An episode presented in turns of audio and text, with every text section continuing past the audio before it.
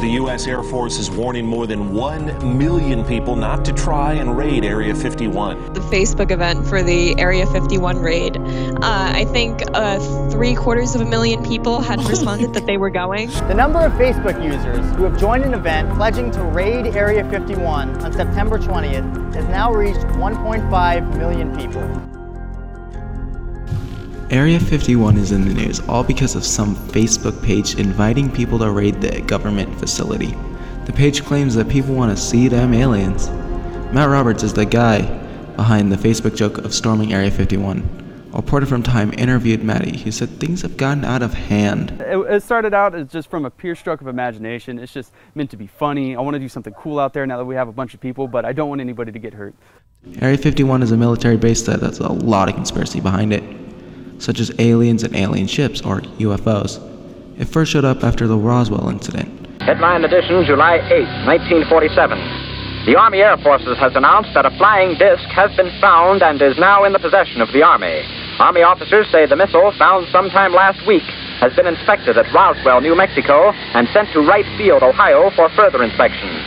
Late this afternoon, a bulletin from New Mexico suggested that the widely publicized mystery of the flying saucers may soon be solved. Army Air Force officers reported that one of the strange discs had been found and inspected sometime last week. Our correspondents in Los Angeles and Chicago have been in contact with Army officials endeavoring to obtain all possible late information. Joe Wilson reports to us now from Chicago. The Army may be getting to the bottom of all this talk about the so-called flying saucer. As a matter of fact, the 509th Atomic Bomb Group headquarters at Roswell, New Mexico, reports that it has received one of the discs which landed on a ranch outside Roswell. The disc landed at a ranch at Corona, New Mexico, and the rancher turned it over to the Air Force. Rancher W. W. Brazel was the man who discovered the saucer. Colonel William Blanchard of the Roswell Air Base refuses to give details of what the flying disc looks like.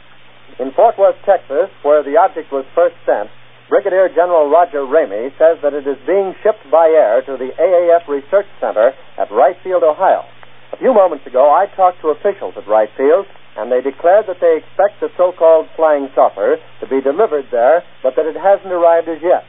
In the meantime, General Ramey describes the object as being of flimsy construction, almost like a box kite. He says that it was so battered that he was unable to determine whether it had a disc form, and he does not indicate its size. Ramey says that so far as can be determined, no one saw the object in the air, and he describes it as being made of some sort of tinfoil. Other Army officials say that further information indicates that the object had a diameter of about 20 to 25 feet, and that nothing in the apparent construction indicated any capacity for speed, and that there was no evidence of a power plant. The disc also appeared too flimsy to carry a man. Now, back to Taylor Grant in New York.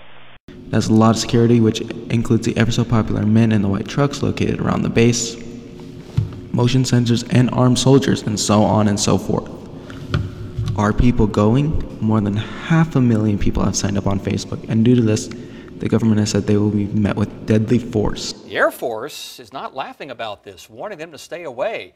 It issued a statement saying, quote, we would discourage anyone from trying to come into the area where we train American armed forces. There have been several tons of memes as well, such as the how I'm getting into Area 51 with the Minecraft diamond pickaxe on it, and how I'm leaving with a picture of the spacecraft, or even a Doctor Who's TARDIS. The game plan on how to raid Area 51, and don't forget to place your bets on Area 51 to respawn.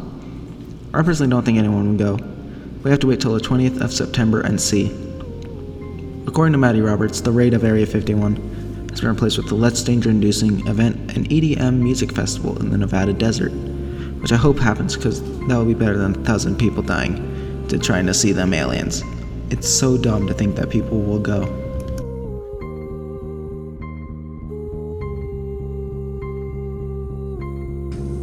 And thank you for listening. Um, see you guys later. Bye.